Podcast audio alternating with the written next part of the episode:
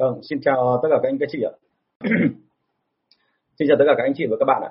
À, cảm ơn tất cả mọi người à, đã quay trở lại với kênh truyền hình trực tiếp của tôi trên YouTube và Facebook à, hàng ngày từ thứ hai đến thứ sáu hàng tuần từ 9 rưỡi đến 10 rưỡi phát trực tiếp từ Hà Nội.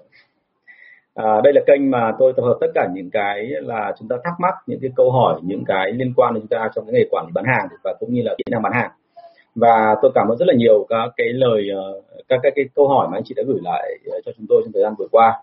Và đến bây giờ thì tôi đang phải có một đội là chuyên môn là uh, tập hợp lại để mà uh, gọi là um, chỉnh lại các câu hỏi lần cuối cho nó thành ra tròn nghĩa và gửi lên thì uh, tôi mới có thể là là đưa lên chương trình này được. Thì uh, thực ra là thời gian vừa rồi tôi khá là bận nên các bạn giúp đỡ tôi rất là nhiều.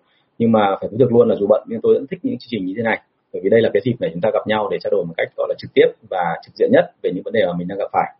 À, hôm nay đã là buổi thứ 43 à, và tôi đã có đạt cần đạt được đến ờ, câu hỏi thứ 400 rất hy vọng là hy vọng là đến lúc mà chúng ta đạt đến câu hỏi thứ 1000 thì chúng ta sẽ có một cái sự kiện. Lúc mà chúng ta đạt đến câu hỏi thứ 1000 thì chúng ta sẽ có một cái sự kiện nào đấy đặc biệt một chút để chúng ta có thể là tương tác với nhau sâu hơn. Vâng cảm ơn các anh chị rất là nhiều.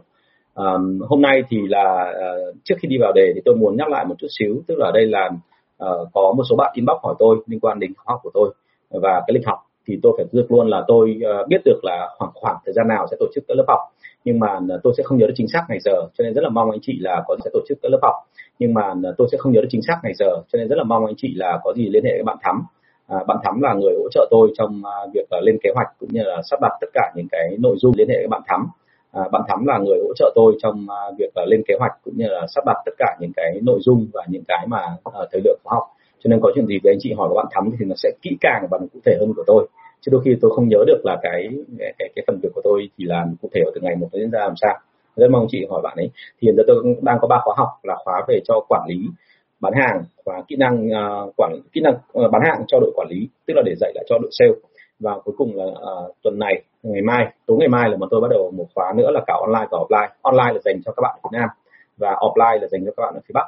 Uh, về kỹ năng bán hàng dành cho đội nhân viên sale thì rất là mong anh chị uh, quan tâm và uh, tham gia cùng tôi. Thì uh, sau đây tôi xin phép vào nội dung chính nhưng mà cũng là một cái phần tâm sự nữa bởi vì là đây là cái mà mấy ngày hôm nay tôi rất là băn khoăn.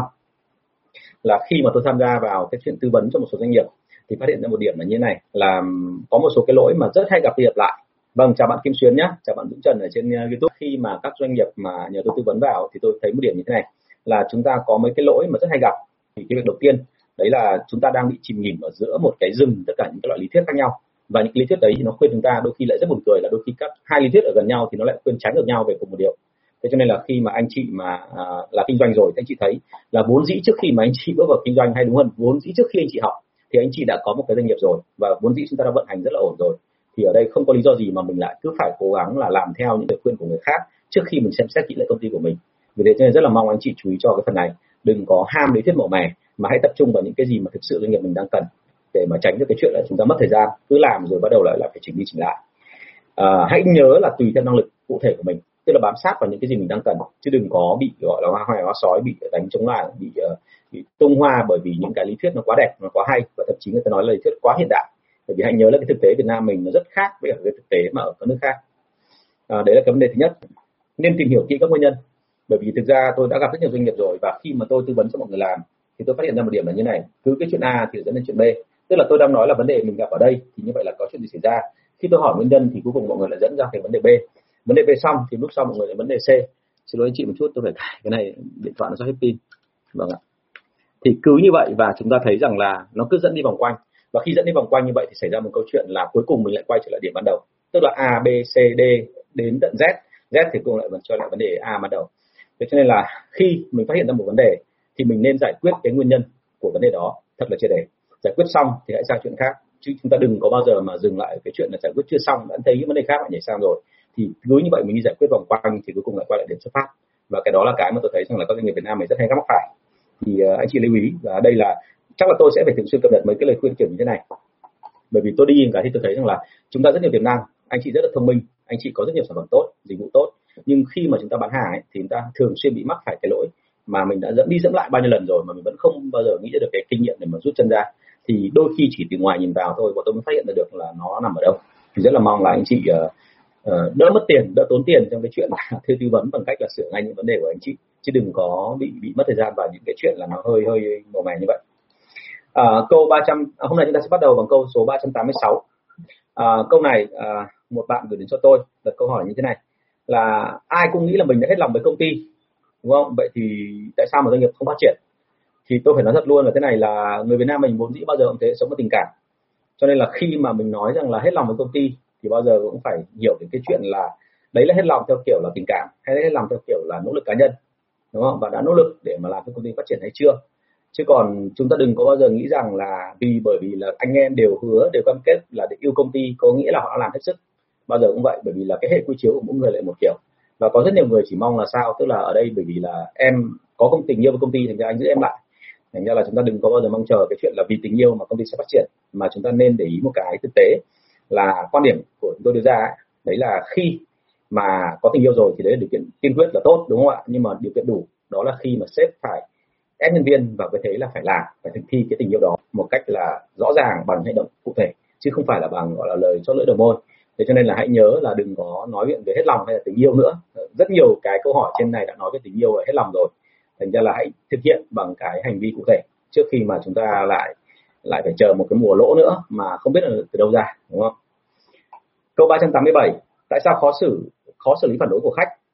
Bởi vì một điểm như thế này là ta không biết là từ đâu ra, đúng không?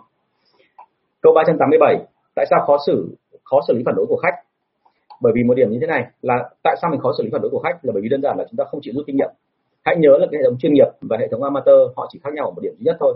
Đó là hệ thống chuyên nghiệp họ thường xuyên có một cái đo đếm cẩn thận và họ rút kinh nghiệm hàng ngày xem là hôm nay chúng ta làm có cái gì tốt hôm sau chúng ta làm có thể có cái gì tốt hơn. Còn phần lớn các doanh nghiệp Việt Nam mình ấy, thì tôi thấy rằng là rất nhiều doanh nghiệp là ngại ép nhân viên cái kiểu này. Bởi vì sợ là ép như vậy xong thì anh em lại có vẻ tự ái. Và cái lời khuyên của mấy ông sếp đưa ra thường xuyên là hôm nay các em về cố gắng nghĩ xem là hôm nay em làm có cái gì chưa tốt để hôm sau các em rút kinh nghiệm làm tốt hơn. Thì tôi nói thật luôn là cái đó tôi không cảm thấy nó có hiệu quả. Bởi vì cho nên thực ra cái xử lý phản đối nó không quá là phức tạp. Tất nhiên là nó sẽ có một cái tỷ lệ phải nói thẳng luôn là chúng ta không thể xử lý hết được các phản đối một trăm phần trăm. Nhưng mà nói thật luôn là khi kiểm tra lại thì không bao giờ đạt cái đó cả đâu. Thông thường ngay cả những doanh nghiệp hàng đầu trên thị trường họ cũng chỉ đạt được đến khoảng độ 80 đến 85 phần trăm mà cái, gọi là, chuẩn để xử lý phản đối thôi. Tức là một trăm phần trăm các phản đối đưa tôi ra Nam mình thì tôi thấy cái đấy là rõ nhất. Thường xuyên là không chịu rút kinh nghiệm về cái này. Cứ suốt ngày bảo là phải xử lý, phải vượt lên trên phản đối nhưng thực ra là đâu có dễ thế, đúng không? Nếu mà mình không chịu học hàng ngày. Câu số 388 ở đây hôm nay mọi người khá hỏi khá nhiều phản đối. Sao lại có nhiều câu phản đối vậy hả anh? Em xử lý xong lần sau lại có cái khác. Nhớ một điểm là cái câu phản đối đôi khi chưa chắc đã bởi vì đơn, là lý do khiến cho người ta không mua hàng. Người ta phản đối nhưng người ta vẫn mua hàng. Đúng chưa đấy là một chuyện. Chuyện thứ hai là người ta phản đối nhưng đôi khi nó lại hàm ý một câu chuyện khác. Hàm ý là sao? Tức là họ test thử xem mình già hay non. Và nếu như mình có đủ dày dặn kinh nghiệm rồi thì họ mới chịu mua hàng của mình cái thứ ba nữa là cái xử lý phản đối đó đôi khi nó chỉ là cái nhất thời họ nghĩ ra và họ để diễn đạt cảm xúc để mà ngăn chúng ta lại, không chúng ta tiến lên để để mà thuyết phục mình, đúng không? Vì thế cho nên mình sẽ phải có cách. Họ ngăn mình lại, họ có cách ngăn mình lại thì mình cũng phải có cách để vượt qua rào cản. Và đó là một cuộc chiến gần như là không bao giờ chấm dứt. Cho nên anh chị lưu ý tôi và đó chính là lý do tại sao mà phản đối không bao giờ dừng lại cả. Số lượng nó càng ngày càng đông hơn. Chỉ có mỗi một cái là chúng ta có nghĩ ra cái cách để xử lý những phản đối mới phát sinh hay không, đúng không? Và nhớ nhá, là trong cái xử lý phản đối này, rất nhiều trường hợp là tôi phát hiện ra là mọi người đang bị nhầm giữa cái thắc mắc và cái xử lý và cái phản đối. Tức là một cái câu người ta đưa ra, ví dụ như cái sản phẩm này dung tích bao nhiêu thì đấy không được gọi là phản đối. Bao nhiêu thì đấy không được gọi là phản đối. Cái đấy được gọi là câu thắc mắc, bởi vì người ta có cái quyền hỏi về cái đặc tính của sản phẩm. Nhưng mà nếu như cái câu đó mà nó có lồng vào một chút tình cảm và nó lồng vào cái hàm ý là chê bai hay là có cái gì đó mang tính là tấn công đối với sản phẩm chúng ta, ví dụ như là tại sao sản phẩm của cậu bé thế tại sao sản phẩm của cậu mà lại bé hơn hạng đối thủ cạnh tranh? Thì lúc đó được gọi là một câu phản đối. Bởi vì rất có khả năng là mình không trả lời được câu đó thì người ta sẽ không mua hàng. Ok? Cho nên chị cần phải phân tách rõ ra để mà phân, để mà biết được là như vậy, cái nào là phản đối, cái nào là là thắc mắc. Rồi, cuối cùng là tại sao mà nhiều câu phản đối? Là bởi vì một lẽ rất bình thường là khách hàng luôn tham. Đôi khi họ tung ra một câu phản đối. Mục đích là để dồn ép chúng ta phải tung ra thêm các khuyến mại cho họ mà chúng ta thì không thể nào cho mãi cái khuyến mại được, không thể nào lùi mãi được. Thế cho nên là cái câu chuyện đưa ra ở đây là mình sẽ phải dùng vô vàn nhiều cái khác để mà khỏa lấp, để mà lấp đầy cái lòng tham của khách. Mà đồng thời nữa là không, mà không bị mất thêm tiền cho cho họ. Thì đấy là cái vấn đề mà anh chị phải nghĩ. Đôi khi nó là tình cảm, đôi khi nó là tâm lý, đôi khi nó là tinh thần, chứ lại không phải vật chất. Xin lỗi anh chị, hôm nay cổ hơi khản tí. Cho nên là rất nhiều câu phản đối và mình phải sống chung với nó và mình phải vượt lên trên nó. Câu số 389 khó nhất trong xử lý phản đối là gì? À, thực sự mà nói là khi lần nào mà chúng ta đối mặt với phản đối thì mình cũng cảm thấy khó khăn. Không phải lần đầu tiên mà mọi lần bao giờ cũng thế. Bao giờ là chúng ta cũng chờ xem là khách hàng tung ra câu phản đối nào. Và khi mà đối mặt với tổng phản đối mới bao giờ mình cũng cảm thấy khó. Nhưng mà một trong những cái thứ để bọn tôi giúp mà gọi là các anh em ở dưới để có thể vượt qua được thì bao giờ cũng vậy là bọn tôi nhấn mạnh vào cái chuyện là cần phải tìm hiểu xem là thực sự trong đầu khách hàng đang nghĩ cái gì. Ở đây các khách hàng không đang nghĩ cái gì được hiểu là cái hệ quy chiếu của họ. Tức là cái hệ quy chiếu của họ thì họ đang cảm thấy là cái sản phẩm của mình chất lượng hay không chất lượng nó nằm ở đâu. Đúng chưa thế nên ở đây là mình nên nêu, nêu cho nó rõ ra là như vậy là thực sự khách hàng đang cảm thấy như thế nào và với họ thế nào là tốt thế nào là kém thế nào là chất lượng thế nào là không chất lượng. Ờ, về riêng về các đoạn chất lượng thôi thì thú thực luôn là chúng ta có thể kể hết cả ngày. Bởi vì với một số khách hàng ấy một cái điện thoại xịn đôi khi nó là cái điện thoại có có cái bộ nhớ lớn. Một cái điện thoại xịn đôi khi là một cái điện thoại mà có màn hình lớn nhưng mà một cái điện thoại xịn với cả một số người khác, đôi khi chỉ bởi vì làm sao pin nó trâu và cái màn hình nó to và nó nặng, đơn giản chỉ có thế thôi. Thế cho nên là câu chuyện đưa ra ở đây là anh chị phải tìm hiểu xem là thực sự khách hàng cảm thấy thế nào và họ đo cái chất lượng sản phẩm của mình dựa trên cái gì. Rồi từ đó bắt đầu mình mới có thể là thuyết phục họ theo cái ý của họ, chứ không phải theo ý của mình. Bởi vì là họ đo chất lượng sản phẩm đấy theo một cái quy chiếu riêng, chứ không phải là giống cái của chúng ta rồi, và hiển nhiên thôi là khi mà chúng ta biết hệ quy chiếu của họ, thì một, nó có hai kiểu. Một là anh chị nếu thay đổi hệ quy chiếu đó theo hệ quy chiếu của mình thì quá tốt, đúng không? Đấy là nếu như anh chị làm được, nếu anh chị đủ khả năng. Trường hợp thứ hai là anh chị không thay đổi nổi thì phải lượn theo một thuyết phục, lượn theo cái hệ quy chiếu của họ, giống như cái tôi nói ở trên. Thế cho nên nhớ tôi là trong xử lý phản đối thì cái việc đầu tiên là khoan hãy nói chuyện xử lý và phải tìm hiểu xem là cái hệ quy chiếu, cái thước đo phía sau nó là cái gì. Nó có một loạt những cái kỹ năng để mà đặt câu hỏi có một loạt những cái kỹ năng để mà đưa ra những cái câu đệm để mà phát hiện ra được là thực sự họ ra làm sao và căn cứ theo cái phản ứng của khách hàng căn cứ theo cái góc nhìn của họ cũng như là cái thể hiện của họ qua ngôn từ mình sẽ hiểu ngay là họ đang cần cái gì và mình sẽ đáp ứng được cho phù hợp Vâng, à, nếu anh chị cảm thấy video này là hữu ích thì rất là mong anh chị chia sẻ và share lại cho các bạn khác bởi vì tôi rất là mong được nhận thêm các câu hỏi khác nữa. Bởi vì đây là một chương trình là nội dung thì không phải do tôi quyết định mà nội dung ở đây là do anh chị quyết định. Bởi vì anh chị đặt được câu hỏi thì tôi xin phép được trả lời. Và tất nhiên tôi trả lời thì hơi mang tính chất là theo cái chủ quan của tôi. Và tôi rất thích nếu như ở đây có các một số anh nữa là đã từng làm giúp tôi rồi là nhảy vào và tham gia cùng trả lời. Thì câu chuyện nó rất là sâu và vui vẻ đúng không? Đôi khi là một người không thể là đúng mãi được cho nên tôi rất là mong là anh chị tham gia cùng chương trình của tôi. Câu hỏi số 390 là sale bên em liên tiếp không đạt chỉ tiêu. Ví dụ như giao cho sale mỗi tháng phải kiếm được một tỷ à, thì họ không đạt. Và sale ngành F&B tức là ngành uh, thực phẩm và uh, đồ uống lương sale là 7 triệu năm thì có cao không ạ? Tức là cùng một bạn bạn đặt câu hỏi như vậy trong bối cảnh là phải kiếm được một tỷ nhưng mà sale 7 5 triệu thì có cao không? Thì phải thức luôn là thế này là cái bối cảnh mà bạn à, kiếm được một tỷ nhưng không liên tiếp là không đạt chỉ tiêu thì anh chưa hiểu là cái chỉ tiêu của em là bao nhiêu. Và với ngành F&B thì quan điểm của anh là nếu như mà chỉ tiêu là một tỷ thì thực ra cũng còn tùy công ty nữa. Những công ty lớn thì anh biết là một sale của họ trung bình thậm chí là hai ba tỷ là chuyện rất bình thường. Bởi vì họ bán bằng thương hiệu chứ họ không phải bán bằng cái gọi là cái cái cái cái, cái nội dung sản phẩm thế nhưng mà đối với cả những công ty SME thì thực ra là nếu mà kiếm được khoảng một tỷ thì cũng đã là rất cao rồi bởi vì là không phải dễ để mà cạnh tranh với cả mấy ông cạnh kia. À, cái thứ hai em hỏi là lương sale 7,5 triệu có cao không? Thì phải trả lời luôn với em là nó tùy từng cái lĩnh vực đúng không? Tùy từng địa phương. Ví dụ như là ở Hà Nội thì tôi nghĩ là 7,5 triệu không phải quá cao. Bây giờ mức lương mà đủ sống ở Hà Nội chắc là phải được 9 đến 10 triệu. Và phần lớn các hãng mà về F&B là đang trả mức này. Thế thì ờ, với cái mà em đang trả 7,5 triệu thì anh nghĩ là ở các tỉnh thì sẽ ok. Còn cái chuyện đủ độ hấp dẫn hay không ấy, thì hãy nhớ một điểm là như này. Cái độ lớn của cơ chế lương không hề cái độ lớn của lương trả cuối tháng ấy nó không thể hiện ra rằng là cơ chế lương được hấp dẫn hay không. Mà ở đây liên quan đến câu chuyện là anh chị làm sao cho nhân viên cảm thấy là cái lương họ nhận được là giá trị. Và nó tương xứng thậm chí nó còn vượt qua cả cái mà họ đã cống hiến đến công ty. Thì cái đấy mới là cái điều quan trọng. Và vì thế cho nên là đừng có đưa ra cái cái, cái con số. Bởi vì là nếu mà chúng ta hỏi nhân viên sale là bao nhiêu tiền là đủ? Thì 7 triệu rưỡi có khi họ vẫn nói là cao. À vẫn là nói là thấp. Và đến 15 triệu họ vẫn cứ nói là thấp. Nó không có một cái giới hạn nào cả cho cái chuyện đó. Cho nên cái câu chuyện đưa ra ở đây là sao? Phải tìm hiểu thực sự xem họ cần cái gì và họ muốn cái gì. Và đồng thời nữa là cái cách mà mình trả lương cho họ nó có phù hợp hay không. Bởi vì cái cách trả lương ấy nó sẽ để cho nhân viên thấy rằng là à mà mình trả lương cho họ nó có phù hợp hay không. Bởi vì cái cách trả lương ấy nó sẽ để cho nhân viên thấy rằng là à thực sự ở đây là mình trả là tương đối. À, cái này tôi đã từng nói trong một số các buổi livestream trước rồi là nhân viên của tôi thì thông thường mọi người sẽ có một thói quen là sau khi làm việc ở công ty tôi một thời gian thì sẽ ra ngoài thị trường và tương tác với cả một số đối thủ cạnh tranh. Và khi tương tác với đối thủ cạnh tranh thì cái việc đầu tiên anh em hay trao đổi là bên đấy trả lương thế nào đúng không ạ? Để tránh cho cái chuyện là anh em lại cảm thấy rằng là bên này không công bằng thì tôi sẽ không bao giờ thứ nhất được không, không bao giờ có quyền là mình chặn anh em để mà không tìm hiểu về cái đó. Nhưng cái thứ hai là muốn làm sao để cho anh em cảm thấy là tôi đã tính toán hết rồi và cái này trả cho anh em là xứng đáng thì một trong các cái mẹo đó là trước khi anh em ra ngoài tìm cơ chế lương của đối thủ cạnh tranh anh chị phải có cái đối cái, cái cơ chế lương của đối thủ cạnh tranh trước rồi. Và anh chị đã phải phân tích cho họ thấy rằng là từng cơ chế lương một ví dụ như bên kia trông có vẻ rất là cao nhưng khả năng đạt được bao nhiêu và bao nhiêu người phần trăm trong số nhân viên của họ đạt được cái mức đó. So bên này tuy là lương mình trả thấp hơn nghe có vẻ thấp hơn nhưng mà trên cái chỉ tiêu doanh số lại cũng đang thấp hơn. Và cái thứ hai là cái khả năng để đạt được cái doanh số đó lại khá là cao thế thì rõ ràng hai bên, một bên là để cái mức lương cao, nhưng cái mức độ đạt khó, và một bên để mức lương có thể thấp hơn, nhưng mà mức độ đạt lại dễ, thì tự động mọi người sẽ ra được cái quyết định.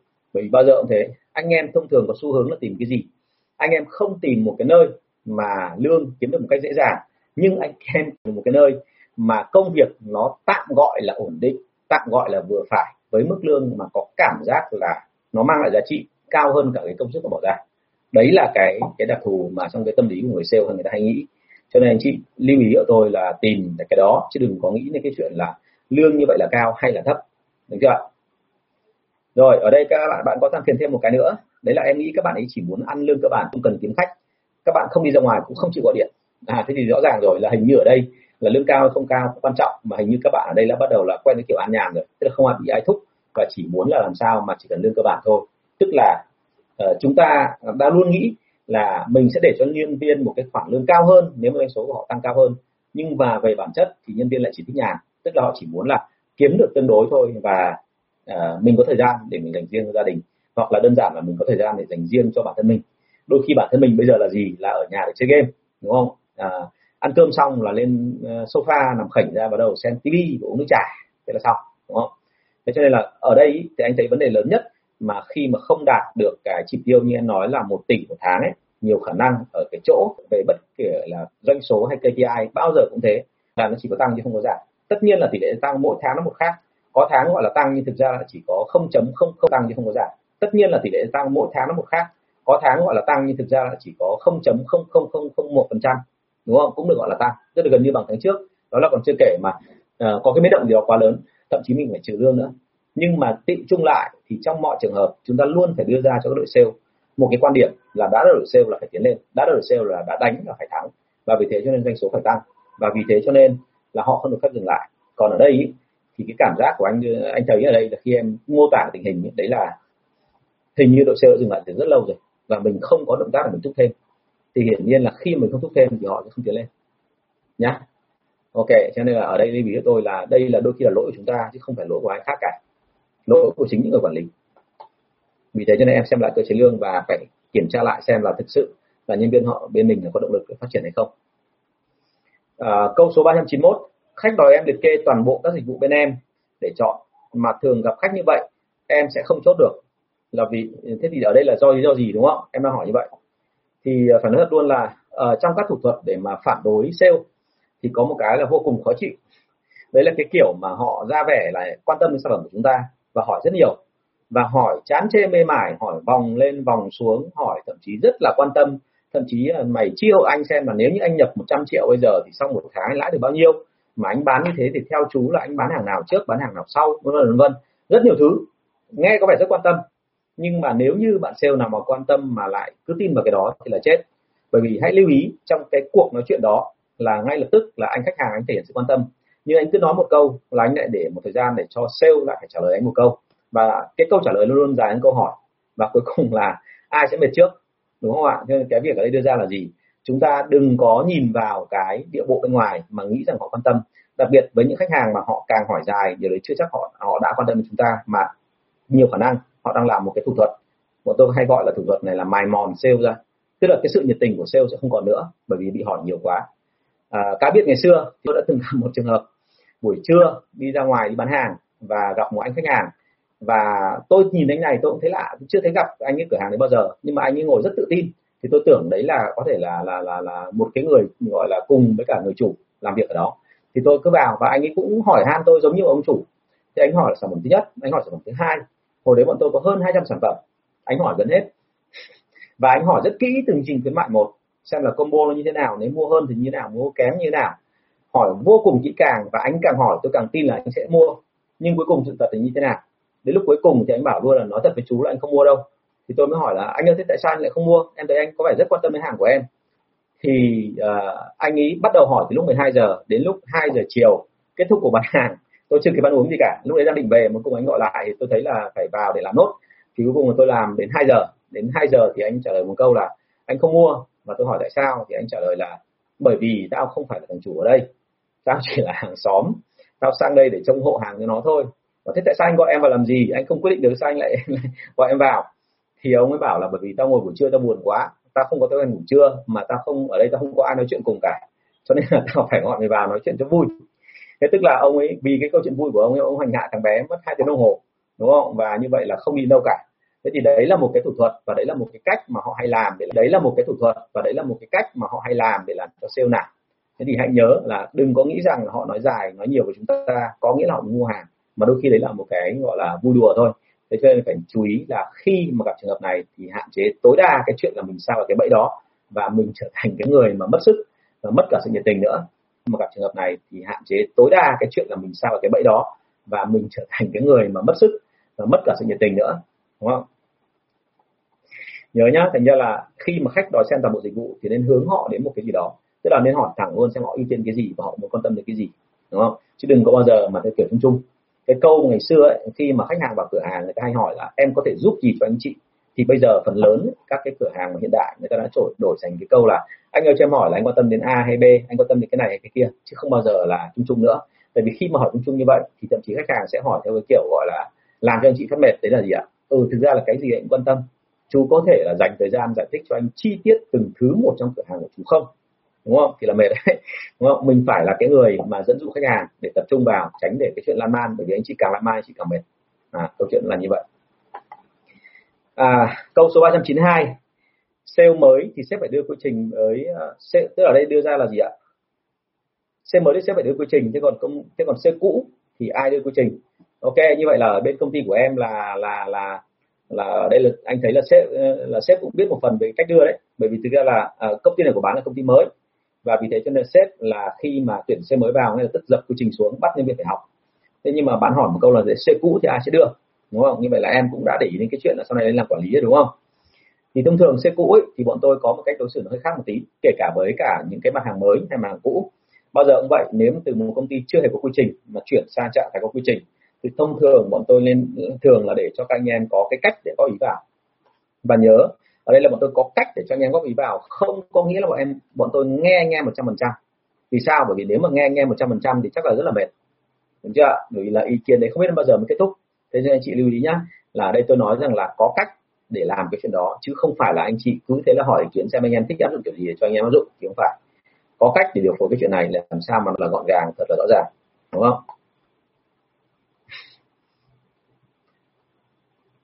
Rồi anh Dương Tùng à, thầy à, có đề nghị tôi là làm cả kênh podcast sắp có rồi nhá Tùng nhá.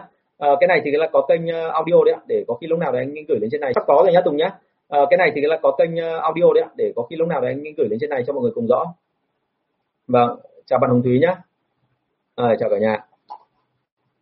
Facebook hôm nay rất là tệ tôi không nhìn thấy ở trên cái điện thoại của tôi tôi chỉ nhìn thấy ở trên máy tính thôi thành ra mở ra ở đây thì mới thấy như thế này vâng à, có gì thì anh chị đặt câu hỏi nhé. Nếu không thì anh chị à, mà thấy khó thì anh chị có thể lấy inbox của tôi luôn được ạ.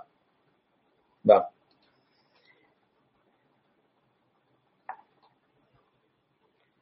Ok. Câu hỏi như vậy là với xe mới thì sếp phải đưa quy trình còn xe cũ thì anh em chị nên phối hợp với xe cũ để họ đưa ra. Tại sao là thế? Bởi vì thực ra xe cũ ấy bao giờ họ có kinh nghiệm và họ có cái góc nhìn riêng của họ. Thành ra khi mà họ có góc nhìn riêng ấy, thì chúng ta nên tận dụng góc nhìn đó. Bởi vì đấy chính là cái cơ hội để họ đóng góp cho công ty. Và cái thứ hai bởi vì nó là cái quy trình của họ được khách tham gia đóng góp vào cho nên họ sẽ làm. À đấy là một cái mà nó mang tính chất là quy luật tâm lý thôi không có gì lạ cả. À, tôi đang phải làm rất nhiều cái quy trình cho các như rất nhiều công ty nhưng mà tôi hay xây dựng dựa trên cái đó. Tức là vốn dĩ là các bạn sale cũ thì bạn có kinh nghiệm rồi thì mình sẽ dựa trên kinh nghiệm của các bạn để mình xem xem có cái gì đúng để có thể áp dụng được luôn cho các bạn mới. À, câu 393 quản lý thấy nhân viên làm sai đưa quan điểm đúng thì sale không nghe là sao? Ok à, cái câu hỏi này ấy thì đang có một cái phần mặc định ở phía đằng sau. Mà cái này thì anh phải nói ngược lại. Đấy là gì? Lấy cái gì ra để mà xác định rằng là quản lý là đúng? Đúng chưa? Quản lý thấy nhân viên làm sai đưa quan điểm đúng thì sẽ không nghe. Bởi vì ở đây em nói là quan điểm đúng chứ không phải là cái mà mà mà cái gọi là cái cái, cái gọi là cái cái con số hay nhận định đúng. Bởi vì là quan điểm này phải dựa trên một cái thì mới là đúng này. Đấy là cái KPI mà vốn dĩ từ trước giờ công ty hay đạt. Tức là nếu như nó đang tăng thì phải nói đấy là sẽ đang làm tốt. Còn nếu như KPI đang giảm so với mặt bằng chung thì là không tốt, đúng không? Tất nhiên là phải xét thêm bối cảnh là như vậy là mặt bằng chung thì tất cả cả thị trường thì nó tăng hay nó giảm, đúng không? Thế thì ở đây mình thấy ngay là khi mà quản lý đưa và sale lại không đồng ý, thì kể cả khi mà đã có KPI rồi mà đưa ra như vậy mà nhân viên sale không đồng ý, thì nó có hai lẽ. Một, đấy là có thể là chúng ta không dựa trên con số. Nhưng cái thứ hai quan trọng hơn, đấy là có khi là quản lý không làm cho sale phục. Bởi vì anh chị hãy nhớ là những người ra ngoài thị trường như là từ sale đến quản lý thì bao giờ ông vậy là họ, họ luôn có những cái lý luận sẵn sàng và họ luôn có những cái năng lực rất là rõ về cái chuyện lý luận. Thế thì bây giờ nếu như mà chúng ta mà lại cứ tìm cách là lấp liếm theo kiểu cả vũ lớp mạnh em mà không cho họ nói thì thường thường sẽ không nói thì họ sẽ không làm cho họ phục được. Vì thế cho nên chúng ta phải làm sao mà làm cho họ phục cả về kỹ thuật lẫn cả về cái thái độ của chúng ta. À cái điều này điều rất là khó đối với quản lý. Tôi biết là cái này nó không hề dễ bởi vì trong đội sale bao giờ cũng có những người không ưa anh chị có những người thì rất thích anh chị và có những người thì nịnh nọt anh chị nhưng mà tất cả đám đấy thì họ đều phải cần một cái, đấy là họ phải phục được cái năng lực của anh chị. Có phục được năng lực thì sau đó rồi thì họ mới nghe lời dẫn tiếp theo. Cho nên chú ý cái phần này của tôi là trong mọi trường hợp là phải chứng minh cho họ thấy rằng là cái con số đó thì nó nói lên cái gì. Và như vậy quan điểm của anh chị nó chỉ có thể được coi là đúng. Nếu như anh chị chứng minh rằng là trên con số thì như vậy là cái nhận định của mình là đúng. Anh chị nhớ tôi cái đó nhá. Rồi. Câu 394 sao khách hàng em thấy lắm lúc làm cho mình cảm thấy xấu hổ vậy hả anh?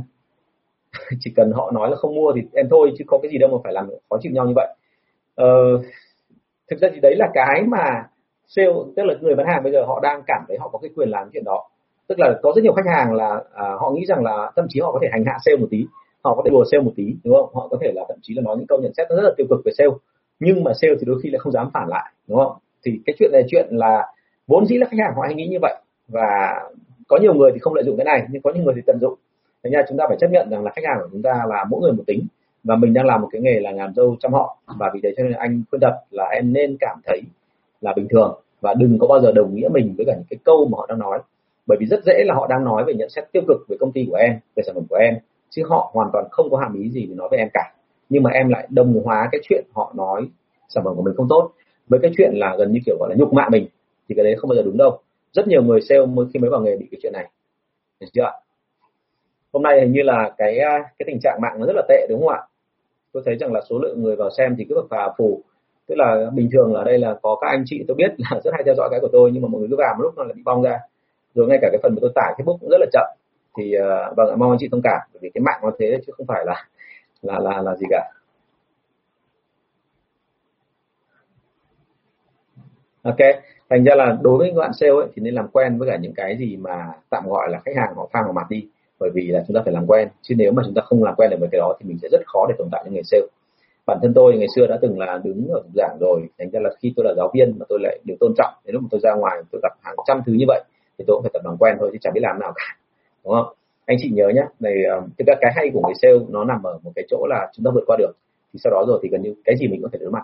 Đấy là cái điểm còn cái điều dở là hiển nhiên là cái cảm xúc ban đầu của mình thường thường là rất tiêu cực. Đôi khi mình mất cả năng lượng về những cái cảm xúc tiêu cực đó.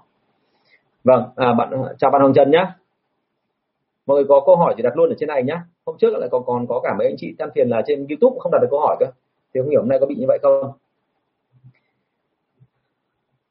Ok. Câu hỏi số 395 cái câu phản đối mà dạng đánh đố thì nên làm gì hả anh? Những cái câu phản đối dạng đánh đố ấy, thì ở đây bạn có nên một loạt ví dụ như là bạn ờ, nói là như này khách hàng ở dạng B2B của bạn ấy phản ứng là như này. Nếu như mày làm cho tăng được doanh số thì tao mới mua. Tức là tao mua hàng của mày rồi tao bán ra mà doanh số chắc chắn tao tăng và tao có lợi nhuận khoảng trên 100 triệu thì tao mới mua. Đúng không? Rồi là mày khẳng định là cái ờ, cái cái cái, cái hàng kỹ thuật này mà tao mua của mày về để áp dụng một 99% thành công thì mới mua. Đúng không? thế thì ở đây luôn luôn phải đề phòng cái trường hợp là họ ràng buộc chúng ta vào một cái hợp đồng miệng và hợp đồng miệng đấy thì đôi khi là nó không thành công không phải vì hàng chúng ta không tốt mà bởi vì có rất nhiều yếu tố khác ngoại lai nó dính vào ví dụ như là chúng ta đang bán một cái sản phẩm rất là tốt rồi, là đồ thực phẩm chẳng hạn. Thế nhưng mà hôm đó không may là trước khi họ ăn cái thực phẩm của chúng ta, họ lại ăn một cái thực phẩm khác của một hãng khác. Thì đến lúc đau bụng xong là họ bắt đền luôn cả hai hãng. Đúng không? thì lúc đấy nó thành ra một câu chuyện nó rất là nhức đầu, làm sao mà xử lý được, đúng không? tại vì hàng, cái cái mẫu của cái thực phẩm này không còn nữa, bởi ăn hết rồi. Ví dụ là câu hỏi dạng đánh đố thì bây giờ phải xét thật là kỹ, xem là vốn dĩ thị trường một cái câu dạng như vậy là để thách đố chúng ta, để thử thách cái kinh nghiệm của chúng ta, hay là bắt chúng ta phải bằng được, trả lời có rất nhiều trường hợp nhưng mà phần lớn ấy, thì tôi thấy rằng là ở cái trạng thách đố theo kiểu về cái tâm lý nhiều hơn. Nếu mình vượt qua được về cái tâm lý mình tỏ tự tin. Và như hôm trước tôi có nói với anh chị là cái thời gian giữa câu hỏi và câu trả lời bằng không tức là phải rất là nhanh phản ứng rất là nhanh và tự nhiên sẽ gần như bỏ qua cả cái câu đó. Bởi vì thậm chí là xin lỗi ngay cả bản thân họ lúc sau mình hỏi lại cái câu đấy anh trả lời thế nào? Thì họ cũng chả trả lời được đâu. Vì câu hỏi rất là khoai đúng không? Thế thì tất cả những cái câu hỏi dạng đánh đố thì hãy lưu ý tôi là đôi khi để kiểm soát cái tình cảm cái tinh thần của người ta thôi. Đúng hơn để kiểm soát mà là để test thôi chứ không phải là để mang tính chất là thực sự đấy là câu hỏi. Vì thế nên là cứ bình tĩnh. Và trong mọi trường hợp thì thậm chí là mình phải trả lời. À, đã có rất nhiều trường hợp rồi tôi trả lời kiểu gì? Tức là khi gặp câu hỏi khó như vậy thì tôi trả lời. Nghe có vẻ rất tự tin nhưng mà thực ra nếu mà nghe kỹ lại thì tất cả các câu đấy ghép lại là không có ý nghĩa gì đâu. Tại sao? Bởi vì cái câu cái câu mà họ đặt ra ấy, vốn dĩ nó đã là một cái câu thực sự mà nó không đi đâu về đâu cả đúng chưa? Ví dụ họ đã từng hỏi tôi là trong cùng một màu như vậy thì bao nhiêu phần trăm màu xanh, bao nhiêu phần trăm màu đỏ, bao nhiêu phần trăm màu vàng? Thế thì rõ ràng họ đã trộn lẫn với nhau thế rồi thì làm sao xác định ra được? Giống như cái chuyện là đây, ví dụ như anh Việt Châu đang xem đây thì người ta lại hỏi anh ấy là trong cái rượu vang anh bán thì như vậy là có bao nhiêu cái vị chua, bao nhiêu phần trăm vị chát, bao nhiêu phần trăm vị ngọt? Đúng không? Và lại còn phải chứng minh ngay trước mặt họ là nó có từng đấy vị thì họ mới mua. Rõ ràng là không thể chứng minh được, đúng không ạ? Bởi vì là mỗi người cảm nhận một kiểu, đúng không?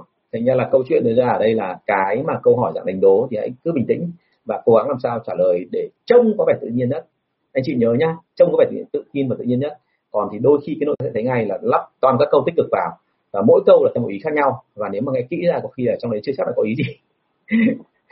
Ờ, trong lớp trong lớp sale của tôi tôi đã ví dụ thế này rất là nhiều. Và cái thủ thuật này không phải dành cho mỗi sale mà thủ thuật này dành cho cả dân chính trị nữa. Trong chính trị họ rất hay có những kiểu câu hỏi như vậy.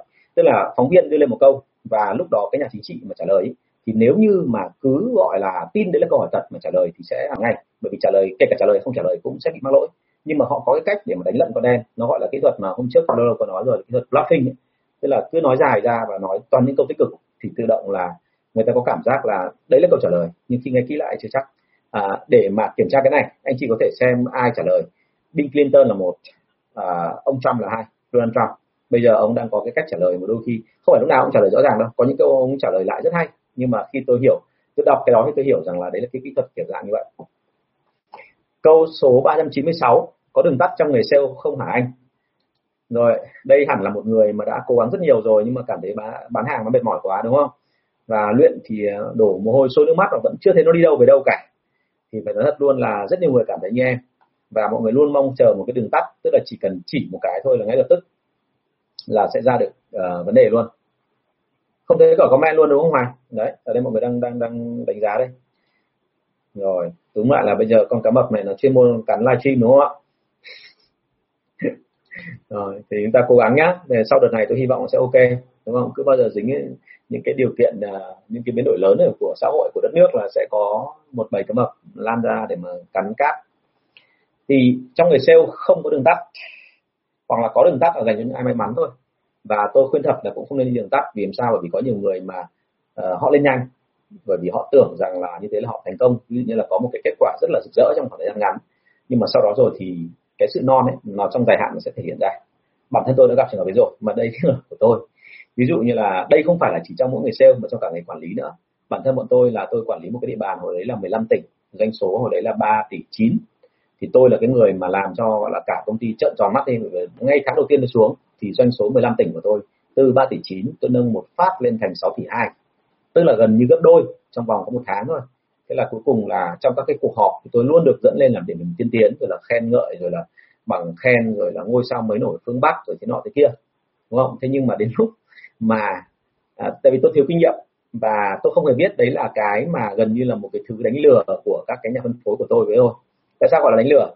Thì hóa ra bởi vì lúc mà tôi xuống tôi quá nghiêm túc tôi quá nghiêm trọng và tôi quá là mong muốn là đạt được thành tích nhanh thì tôi dồn họ phải nhập thêm hàng. Và tôi tin rằng là dồn họ thành nhập thêm hàng rồi thì họ sẽ bán được ra. Nhưng biết đâu được là họ luôn biết là cái yếu tố bùa ấy, rõ hơn tôi. Vì lấy lần tiên tôi xuống địa bàn còn họ làm lâu lắm rồi họ làm hơn 10 năm ở đó rồi. Thế là họ tính toán ra được và họ mới hè nhau là nhập hàng về. Nhưng mà khi hè nhau nhập hàng về xong ấy, thì cái số lượng hàng nó tăng lên một cách khủng khiếp. Và tăng lên xong thì rõ ràng là sau đấy không để ra được. Thế là cuối cùng tháng sau có chuyện gì xảy ra? Là từ 3 tỷ 9 lên tăng thành 6 tỷ 2 tháng sau nữa nó tụt xuống còn 2 tỷ 8 đúng không? Và lúc đó thì đến lượt vào công ty thì nó thật luôn là không dám ngẩng mặt lên nhìn ai cả bởi vì cảm thấy vô cùng xấu hổ. Mà về sau tôi phát hiện ra là cái đấy không nên xấu hổ vì thực ra đấy là tôi bị vào cái bẫy của nhà chối thôi. Họ cố tình họ làm như vậy để cho tôi mất tự tin. Và uh, sau đó rồi tôi vẫn cứ tìm cách là tôi đẩy được hàng tồn ra và tôi vực họ lên dần dần doanh số lại quay trở lại như bình thường. Nhưng mà qua cái đó mình thấy ngay là cái đường tắt ấy thường thường nó dẫn đến những cái chỗ rất là không hay bởi vì là cái doanh số tăng vụt trong một khoảng thời gian ngắn thì luôn có cái hậu quả trong lâu dài. Cho nên anh chị luôn phải nhớ là thế này, đừng có bao giờ mong chờ một cái gì đó đến quá nhanh. Cứ từ từ và làm sao để làm đến đâu chắc đến đấy. Bởi vì thực sự mà nói là cái nghề sale ấy, thì mọi người hay hỏi tôi nó là cái gì? Thì tôi phải nói thật luôn, nó là một cái loại kỹ năng mà một khi ngấm vào người rồi thì sẽ không lấy ra được nữa. Và thực ra nghề nào cả thế, đúng không? Nhưng mà cái nghề sale nó hay ở chỗ là cái nghề đấy nó sẽ giúp chúng ta là giao tiếp hiệu quả hơn, thuyết phục người khác hiệu quả hơn và chúng ta gây ảnh hưởng lên người khác thế cho nên là muốn làm được cái đó thì không bao giờ có đường tắt cả. Phải từ từ nghiên cứu từ từ làm và từ từ chỉnh sửa từng tí từng tí một. Chứ còn anh chị mà mong đường tắt ấy thì về sau là cái cái cái hệ quả sau đấy là chúng ta chưa chắc đã xử lý được đâu. Nha thì nhớ câu chuyện của tôi để mà biết là trong cả quản lý cũng gặp chứ không phải trong mỗi cái là là là là nghề sale. À, câu 397 anh có nghĩ là học từ thực tế nhanh hơn là học từ sách vở không? Cũng còn tùy bởi vì có nhiều người là thích học là từ những cái mà à, nó gọi là lý thuyết được nâng lên thành những cái khung những cái mà form. Và cái đấy thì cũng không nghĩ là sai cả. Đặc biệt là khi nói lên sách vở của người phương tây. Uh, sách vở của người phương tây tôi thấy có một cái điểm rất là hay đặc biệt là với những cái mà mà những sách vở mang tính là mang tính không phải học thuật mà mang tính về cái chuyện nghề nghiệp. Đấy là từ những cái thứ mà tôi học được ấy, thấy một điểm là gì? Thực tế mà nói là lý thuyết đấy họ học từ đâu? Họ luôn đúc kết từ thực tế. Họ đúc kết từ thực tế xong họ nâng nó lên thành những cái lý thuyết và sau đó rồi họ lại tiếp tục áp cái đấy vào thực tế tiếp để mà chỉnh sửa nó. Thế thì đấy chính là cái khác biệt của những cái mà học thuyết theo cái kiểu gọi là trong tháp ngà. Tức là bây giờ không phải là 4P, 8P nữa mà là hai mấy P hoặc ba mấy P đúng không? Thì cái đấy là hoàn toàn là vô tác dụng. Bao giờ cũng vậy là cái lý thuyết nó phải qua thực tế nó được gọi là trải nghiệm rồi thì mới áp dụng được. Nhưng mà đầu tiên phải nói thật là lý thuyết đến từ đâu? Thì nếu lý thuyết của nghề nghiệp luôn luôn đến từ thực tế họ phải tổng hợp rất lâu họ mới ra được cái đó. Và khi ra được rồi thì mình thấy ngay là nó nó giúp chúng ta rút ngắn được thời gian. Thành ra là quan điểm của tôi học ở đâu thì cũng có hiệu quả. Nhưng mà thực tế ở Việt Nam mình thì thực sự mà nói là nó đang có độ tranh với sách vở. Ví dụ như là sách vở của phương Tây thì nó tranh khá là nhiều về cái chuyện là sách vở thì đi trước mà thực tế thì đi sau. Nhưng mà sách vở ở Việt Nam của những thầy Việt Nam viết ra thì tôi lại có cảm giác là thực tế nó đi nhanh hơn. Bởi vì các thầy luôn viết về những thứ mà có thể nói rằng là nó đã xảy ra lâu lắm rồi. Chứ không phải là cái giờ, đấy là tôi nói về những cái sách vở trong trường đại học. Thì cái đấy là một điều rất đáng tiếc thực sự là như thế. Tôi chỉ mong là đến ngày nào đó mà cái thực tế mà tôi đọc được à, cái, cái sách vở mà tôi đọc được ở trong trường đại học hay là trong những cái cái cái, cái ngành nghề ấy, thì nó phù hợp với cái thực tế nó diễn ra. Đó. Nên là thực, tùy tất nhiên là cũng còn tùy theo từng người bởi vì là thực ra là có nhiều người là không thích những cái thứ lý luận thành ra là mọi người sẽ học được thực tế nhanh hơn. Và thứ nữa là thực tế thường thường là chúng ta lúc đấy bị đau rồi thì học nó sẽ rất là cụ thể rõ ràng. Giống như tôi cũng vậy là tôi ờ, tại sao tôi học được nghề sale nhanh? Bởi vì tôi bị thúc đẩy là nếu không làm thì sẽ không có tiền cho nên là tôi học lại nhanh. Thế còn nếu mà học từ sách vở, đấy là khi mà mình cảm thấy rằng là thực sự mình yêu thích, mình tâm đắc với môn đó và mình đào sâu nghiên cứu nó, thì sau đó mới sẽ thành công, đúng không? Nhưng mà hiển nhiên thôi, là có một câu hỏi nữa, tại sao đặt ra với em là tại sao mình không học cả từ cả hai? Kết hợp cả hai, cả thực tế lẫn cả từ sách vở, đúng không? Mỗi cái nó có hai riêng. Còn tất nhiên là một sách vở là mình đọc là loại gì, đấy là cả một vấn đề. Tôi luôn có cảm giác là không an toàn khi mà đọc một cái sách chuyên môn mà lại do người Việt dịch, bởi vì người Việt là phải rất hiểu chuyên môn mới có thể dịch được chuẩn từ sách của nước ngoài ra. Câu hỏi 398 chúng ta tiến rất gần đến câu hỏi 400 rồi ạ. Còn 20 phút nữa tôi hy vọng là có thể kéo được đến câu 400 trong cái buổi ngày hôm nay. À, những cái anh tưởng tượng về nghề sale và thực tế nghề sale khi anh gặp khác gì nhau à, khác nhau vô cùng nhiều. Ban đầu thì tôi là người cực kỳ ghét nghề sale bởi vì cái nghề sale tôi luôn có cảm giác là khi mà tôi chưa đi làm kinh doanh bao giờ tôi cảm thấy nghề sale nó cứ điêu của gì và ấn tượng duy nhất với tôi mà tôi nhớ về cái nghề sale hồi đấy là cái cái thời tôi còn ờ, còn còn nhỏ hồi đấy là năm ờ, tôi ra trường năm 99 thì ờ, năm 95 96 tôi tiếp cận với cả một số bạn sale rồi. Cái bạn sale đấy là làm gì? Thì họ làm một công việc khá là lừa đảo. Đấy là họ mới lấy, lấy cái nước lá chuối ấy, họ nấu lên. Nó thành cái màu mà nâu nâu giống như màu nước mắm. Họ cho ít muối vào họ đóng thành chai cẩn thận. Rất là đẹp. Thế là họ bắt đầu mới mang vào những khu phố mà gọi là hồi đấy dân cư là chưa có hàng nhiều thành ra là khi mà có một đội vào bán hàng thì mọi người xuống vào để xem, tò mò thôi. Thì họ mới cho tất cả các bà nội trợ là nếm thử cái nước mắm xịn, là cái chai xịn nó bọc sẵn rồi. Thế nhưng mà đến lúc mà họ bán thì họ lại bán cái chai nút là chuối khô đấy. Thế là cuối cùng là chỉ một lần thôi là họ bán được rất nhiều tiền, bởi vì là lãi rất là cao, đúng không nhưng mà lần sau không bao giờ quay lại nữa. Thì từ hồi đấy tôi đã bị ấn tượng rất xấu về nghề sale rồi. Và tôi luôn nghĩ đến cái chuyện là nghề sale là nghề mà khá là lừa đảo, rồi là nói quá về sản phẩm và thực sự là tôi vào nghề sale chỉ vì duy nhất là tôi thúc bởi vì nó nhiều tiền quá. So với cái nghề mà trước đây là tôi đã từng làm. Nghề phiên dịch hay là cái nghề mà đi ờ, dạy hoặc là cái uh, thậm chí là cả những cái món mà mà tôi có thể chơi được. Ví dụ như ngày xưa là có tập võ dễ gì đấy chẳng hạn dạy thì mình cũng luôn cảm thấy là cái nghề sale là nhiều tiền hơn hẳn. Thế thì mình vào và mình nghĩ rằng là nhiều tiền và mình cũng không ở lại lâu đúng không? Cái cái định kiến thứ hai là không muốn ở lại lâu nhưng sau cùng thì ở lại rất lâu bởi vì hóa ra phát hiện ra rằng là theo cái góc nhìn đúng thì sale không hề có tí nào lừa đảo cả mà sale thậm chí lại còn phải nói thật nói thật hơn cả những cái khác nữa. Tất nhiên là cái nghệ thuật nói thật ở đây là nói mức độ nào đúng không? À, thêm một cái nữa là cái nghề sale ấy, thì thông thường mình hay nghĩ rằng là chúng ta luôn sẽ có khoảng cách để mà à, nghỉ ngơi để lấy lại sức sau đó lại quay lại chiến đấu tiếp. Thế thì phải nói thật luôn là sale đúng là lính chiến. Vì sao? Bởi vì nghề sale ấy không thể nào chờ đến lúc có thời gian nghỉ ngơi được mà đôi khi bọn tôi phải tranh thủ những cái lúc mà đang làm việc để mà thư giãn chứ còn sau đó rồi thì bọn tôi gần như không có thời gian đâu để nghỉ ngơi. Bởi vì cái vòng công việc nó cuốn bọn tôi đi và ngay cả cái văn hóa công ty cái văn hóa công ty của những công ty liên doanh ấy, nó rất là mạnh và nó luôn tạo cho tôi một cái lực đẩy là phải đi. Nếu mà chúng tôi không đi thì ngay lập tức là sẽ dồn toa lại chậm cải tấm hoặc ngay lập tức là sẽ có người mà gần như họ bước lên đầu chúng tôi để họ đi. Tức là họ vượt qua chúng tôi và chúng tôi sẽ trở thành tụt hậu. Thành ra ai cũng lo tụt hậu và ai cũng phải tiến lên. Thế thì đấy là một số cái định kiến mà tôi nghĩ rằng là nghề sale nó sau khi vào tôi mới hiểu ra rằng là cái nghề sale nó là như thế. À, và khi, khi ra khỏi nghề sale tôi gặp lại rất nhiều các anh chị mà trước đây đã làm giám đốc bán hàng. Thì tôi có hỏi và các anh chị nói rằng là uh, nghề sale bây giờ làm gì có giá trị. Nghề sale là thực ra mà mà nói là ngày xưa thì uh, ít người làm thôi thành ra là nó còn giá trị chứ bây giờ đấy người làm rồi. Thế nhưng mà thực tế thì có phải vậy không? Thì không phải bởi vì số lượng doanh nghiệp ngày càng tăng số lượng mặt hàng ngày càng tăng. Thế cho nên là cái nghề sale ấy càng ngày càng được ưu chuộng hơn. À, không tin anh chị có thể lên tất cả những cái trang web mà uh, tìm kiếm việc làm thì anh chị thấy là ở thuật kinh doanh ấy là cái nhân viên kinh doanh chính là nhân viên sale ấy là cái người được tìm hiểu nhiều nhất đúng không? Và người ta luôn sẵn sàng trả tiền rất cao.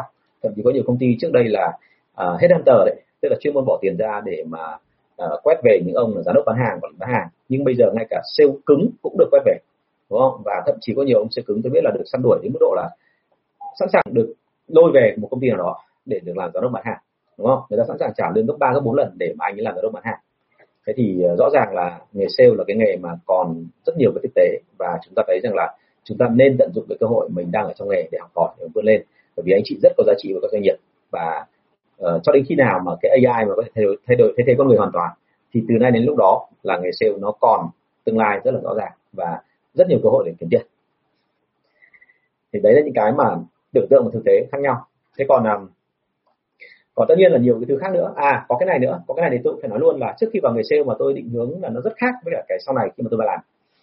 Đấy là khi tôi vào thì tôi tưởng rằng là sale ấy có nghĩa là sao? Chỉ cần khéo miệng thôi. Chỉ cần gọi là gọi là nhẹ nhàng, khéo léo một tí thôi, tức là giao tiếp thôi. Nhưng mà ra không phải. Đến lúc mà tôi vào, tôi mới phát hiện ra rằng là nghề sale ấy cực kỳ nhiều con số thống kê. Từ cả cấp nhân viên lên cái cấp trưởng phòng, lên đến cả cấp giám đốc. Lúc nào bọn tôi cũng chìm ngập trong các con số. Và cái đấy là cái mà cực kỳ khác biệt mà tôi không thể dung được trước đây tôi cứ nghĩ là nó là cái nghệ thuật và nó là sự uốn éo của cái khả năng ngôn từ đúng không? Bởi vì tôi vốn dĩ là xuất thân từ nghề báo tôi sang tưởng rằng là à, báo thì là dạng viết thì uốn éo thế còn bây giờ là sale tức là dạng nói thì uốn éo như thế. Hóa ra không phải. Sale ở đây không hề là uốn éo chỉ mỗi vì ngôn từ mà nó còn yêu cầu là phải có một cái cảm nhận rất mạnh về con số nữa. Được chưa và cái con số đó nó sẽ đưa ra cho anh chị được là cái thực tế thị trường nó là cái gì. Chứ không phải là chúng tôi chỉ dựa trên cái chuyện định định tính theo cái kiểu là thị trường tốt hay thị trường không tốt không bao giờ như vậy cả. Thành ra anh chị nhớ là cái con số trong người sale là cực kỳ quan trọng.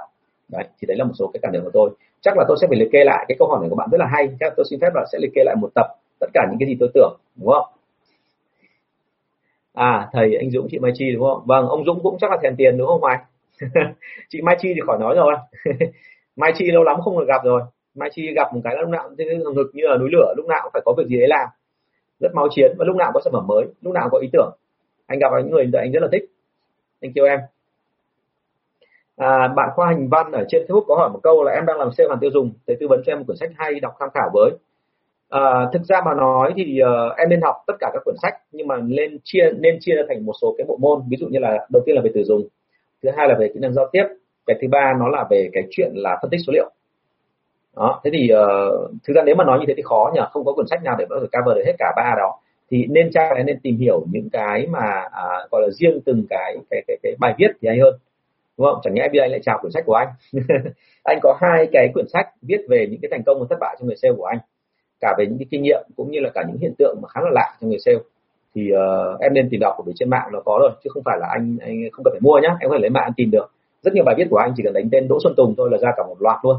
Đâu cũng thấy. Và hồi đấy là năm 2016 đến 2018 anh viết khá là nhiều trong hai năm đó thì anh uh, viết mà hơn 400 à, hơn 400 bài. Và sau đó rồi thì hai quyển sách của anh thì tập hợp được khoảng hơn 200 bài.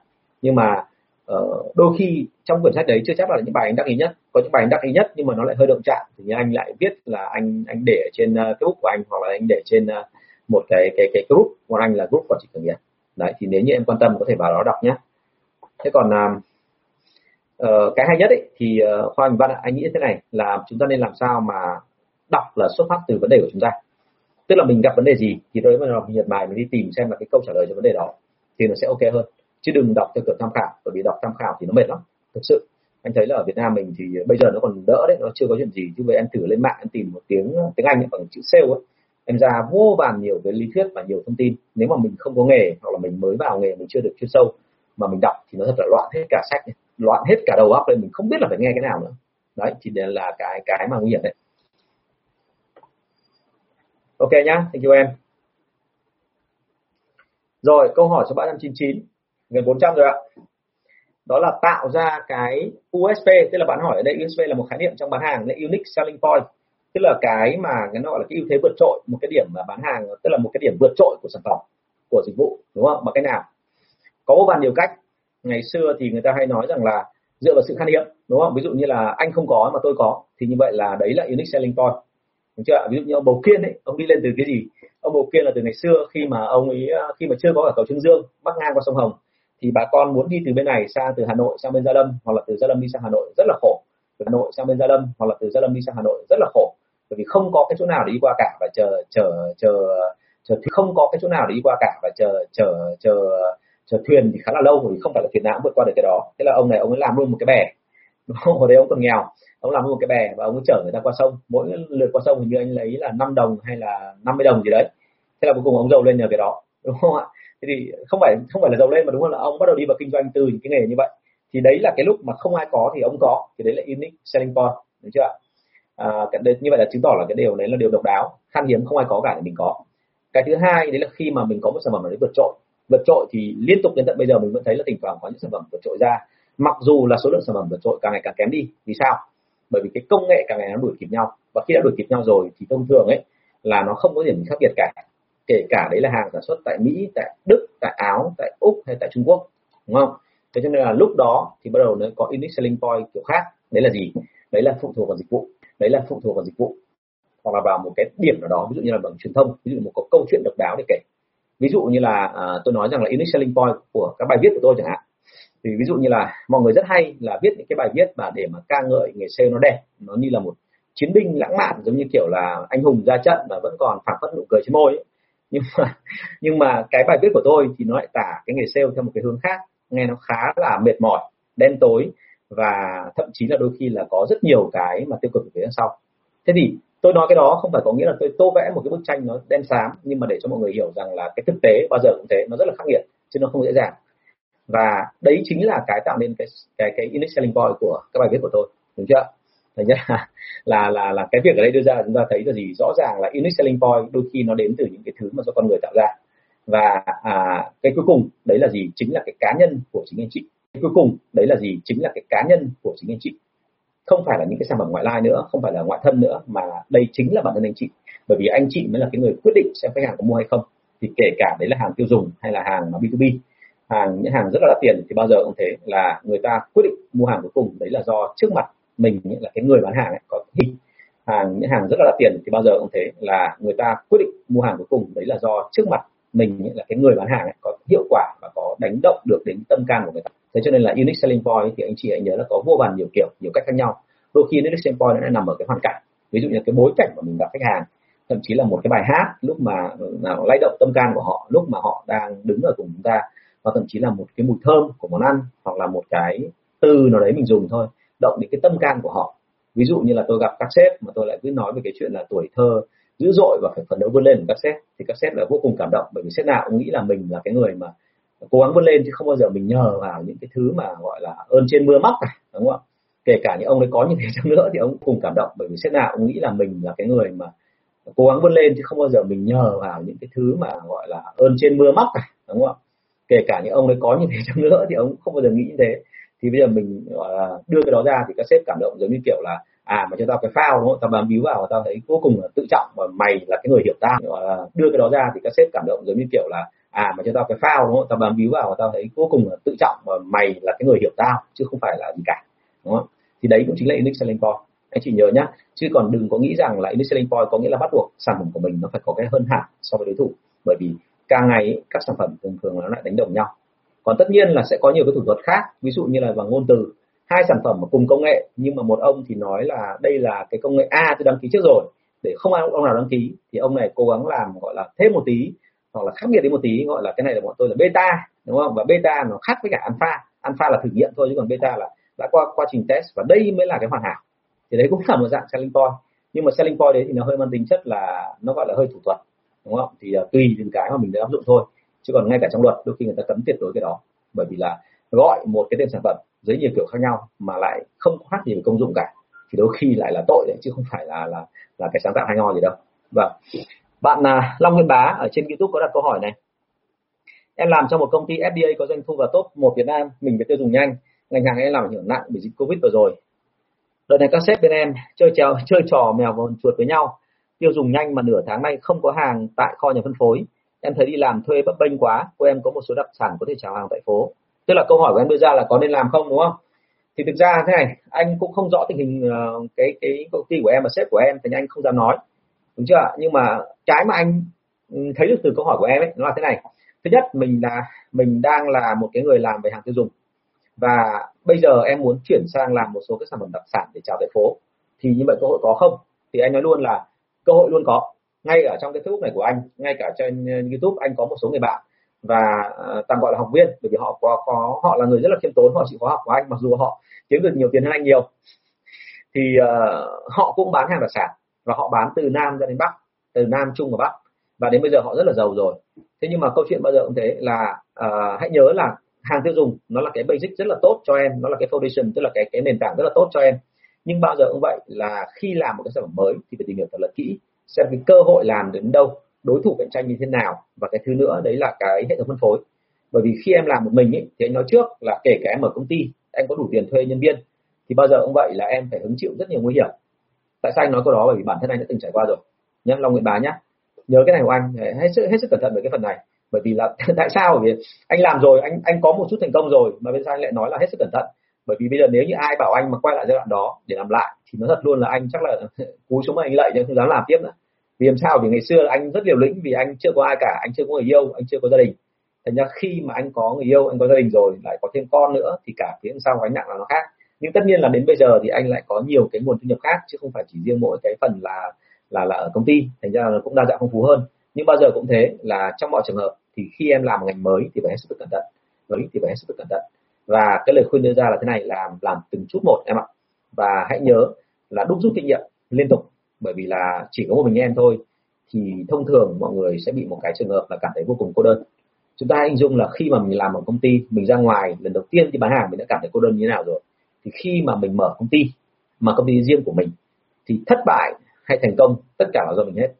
Không được phép lý giải, không được phép làm gì hết, mà chỉ có ôm đầu chịu trận thôi, nếu mà mình thất bại đúng không và tất nhiên nếu mà thành công thì cũng chỉ một mình mình vênh vang thôi. Nhưng mà bao giờ cũng thấy là à, hãy nhìn vào thực tế và xem xem là cái bên lợi nhuận đấy có đủ cho em để bán hay không. Ngày xưa khi mới bắt đầu bán hàng ấy thì anh bị một cái cái cái một cái sai lầm rất là lớn. Tức là anh nhảy ngay vào hàng mỹ phẩm. Và hàng tiêu dùng ngày xưa ấy, các nhà phân phối anh thấy là họ chỉ lãi được có khoảng độ từ 5 đến 7 phần trăm thôi.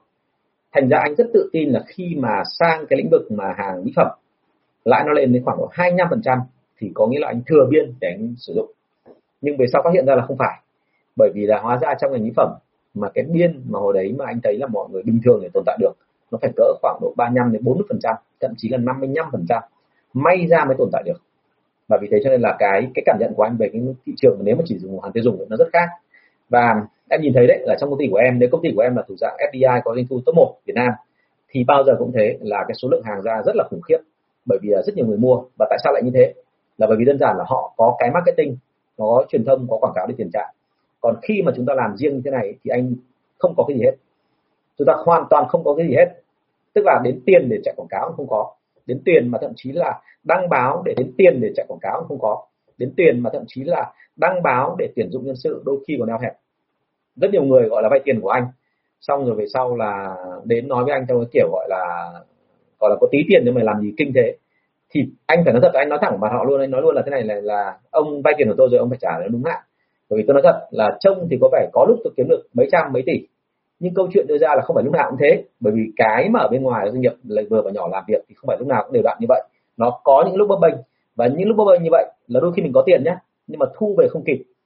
Tức là không, đúng là không có để mà tiêu. Nó nằm hết ở trong những cái khoản mà hàng đi đường và nó nằm hết ở trong những khoản mà đã vay nợ, công nợ của khách hàng của mình rồi. Thì thậm chí lúc đấy ai cho mình một triệu cũng còn quý thành ra những cái ông mà của nợ mà đã vay hàng vay vay vay gọi là vay vay tiền của mình mà sau đó không trả thì những cái lúc đó thì nó thật đấy tôi có cảm giác là họ như kẻ thù của mình bởi mình đang quá đói tiền rồi mà họ cứ nhân nhơn đúng không? Bảo họ trả tiền mà họ lại không chịu trả. Thì lưu ý nhé đấy là đấy là khi mà em độc lực ra ngoài độc lực ra ngoài để tự chiến đấu ấy, thì nó sẽ có những cái trở ngại như vậy. Bảo họ trả tiền mà họ lại không chịu trả đó thế thì lưu ý nhé đấy là đấy là khi mà em độc lực ra ngoài độc lực ra ngoài để tự chiến đấu ấy, thì nó sẽ có những cái trở ngại như vậy. Và và một cái nữa nói thật luôn là cái tự ái cá nhân của mình ấy, đôi khi mình sẽ ảnh hưởng rất là nặng nề. Bởi vì là dù sao chăng nữa thì ngày xưa mình là nhân viên nhưng mà nhân viên của một công ty rất là lớn ra ngoài đường nói ai cũng biết. Nhưng bây giờ kể cả sản phẩm của bọn em có là nổi tiếng đến đâu thì cái ra ngoài đường người ta cũng chỉ biết em là một cá nhân thôi thì cái uy thế về cái thương hiệu là lưu ý. Ngày xưa anh còn tự hào anh là giám đốc này nọ, nhưng mà lúc ra ngoài thì làm tốt, chả có gì không làm. Từ chở hàng đến bốc vác, đến bán hàng, rồi là đến kiểm kho, rồi đến quét dọn nhà cửa, đến dọn nhà vệ sinh, đúng chưa ạ? Đến rồi là mặc cả để khất tiền điện, tiền nước là đủ các kiểu. Thành ra là là hãy hãy suy nghĩ thật là kỹ. Và vì thế cho nên là nếu như có chuyện gì nữa thì à, anh rất là mong là có thể là à, inbox để trao đổi thêm với em, tâm sự thêm với em. Bởi vì là có nhiều cái mà không thể nói ra ở đây anh cũng đã nói nhiều lần thủ thuật là anh phải nâng cái tinh thần anh lên như thế nào rồi. Nhưng mà thú thực là đấy cũng chỉ là một phần câu chuyện rồi chưa hết đâu. Có nhiều cái nó mệt mỏi lắm. Nhớ cái phần này. Và cố gắng làm sao để mà, nói chung là sang cái lĩnh vực mới từ từ, đừng có làm nhanh. Em nhé. Rồi, chúc em thành công. Câu hỏi số 400 cuối cùng chúng ta cũng đạt được con số này rồi ạ. Rất là cân ạ. Đến bây giờ là 10 giờ 28 phút rồi, còn 2 phút. Câu hỏi là như thế này. Khi nào nên cười trong bán hàng? Câu hỏi rất hay à, rất hay. Và thứ hai nữa là rất ít các công ty làm về dịch vụ quan tâm đến cái này. À, tôi hỏi rất là nhiều nhưng các bạn nào mà đã từng giữ các lớp về bán hàng của tôi về kỹ năng và tâm lý hành vi thì luôn biết là những cái hành vi tôi đưa ra ấy, thì gần như mọi người không để ý. Những cái hành vi đó ở những cái nước lớn ở những cái mà thị trường lớn ở những cái công ty liên doanh thì bao giờ cũng thấy nó có quy định rõ ràng. Nhưng ở Việt Nam mình thì gần như mọi người không để ý đến cái này. Và cái buồn cười hơn là khi không có cái này mà chúng ta đi hỏi một số người không có kinh nghiệm thì người ta lại đưa ra một cái hệ thống lý thuyết nó rất là lằng nhằng và phức tạp và nó không đúng được với cái tâm lý của khách hàng. Cho nên là anh chị nhớ là nên hạt đặt những câu hỏi giống như bạn này đang hỏi là khi nào nên cười trong bán hàng đúng chưa mà khi bắt đầu vào cái thì mình có nên cười không? Thì ở đây đơn cử nụ cười thôi nhá tôi sẽ chỉ cho anh chị thấy là như vậy là cái cái sự phức tạp của tâm lý hành vi nó như thế nào. Trước đây thì mọi người hay nói rằng là à, nên cười khi gặp khách hàng. Cái đấy có đúng không? Đúng và tại làm sao lại đúng? Bởi vì đơn giản là nụ cười hay tạo ra một cái thiện cảm của người ta. Cái đấy không sai. Đúng chưa nhưng anh chị có biết là cách đây khoảng độ uh, sau năm chín à, từ năm chín năm trở đi tôi gặp một số cái gia đình người phương tây ở việt nam. Thì khi tôi phỏng vấn họ họ thấy cái gì lạ nhất ở người việt nam không? Đặc biệt người miền bắc. Thì họ luôn nói với tôi một câu là như này là bọn tao cũng hay cười nhưng mà tao chả hiểu cái cười của Việt Nam của mày là như thế nào. Tại sao thế? Vì họ, họ luôn thấy những cái thứ mà cười đây là cười gì? Cười cười theo kiểu là bất cứ lúc nào cũng cười tức là rảnh cũng cười à, buồn đôi khi cũng cười đúng không? Vui thì cười hiển nhiên rồi say cũng cười rồi không say rồi là không có chuyện gì làm rồi nhìn thấy nhau cũng cười.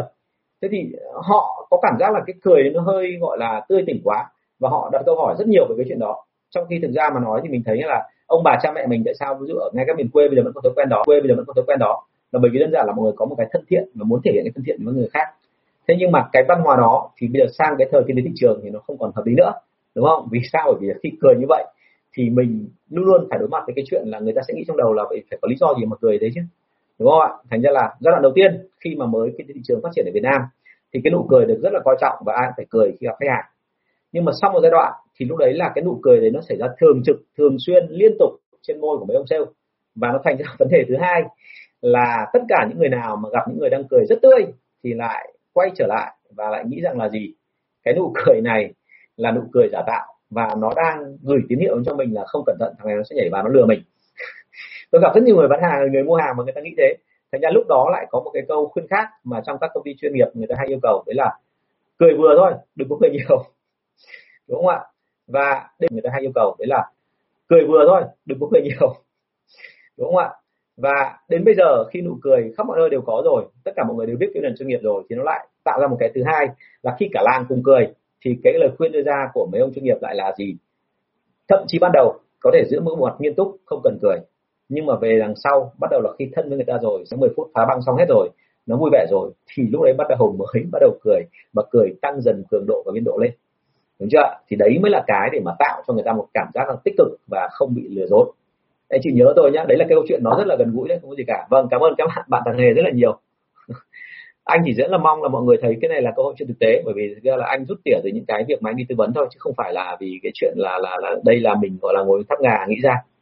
Anh kêu vâng thế thì uh, đấy là một số câu hỏi ngày hôm nay và hôm nay chúng ta đã làm đến câu hỏi số 400 rồi. Buổi ngày mai mình sẽ bắt đầu từ câu hỏi số 401 một. Lần nữa cảm ơn các anh chị rất là nhiều và xin nhắc anh chị là tất cả các lớp học của tôi thì mong là anh chị gọi điện về cho bạn thắm.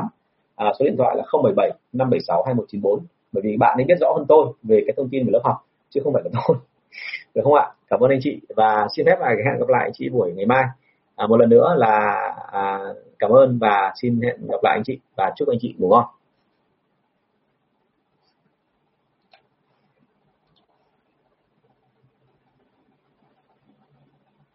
Ok bạn Long Nguyễn Bá nhé. Thì uh, chắc là tí nữa uh, đây em em à, em à. để anh đánh luôn vào số đây nhá em gọi số này của anh nhé. 077 À, 576 2194 đây là bạn thám em nhé. Em nhắn anh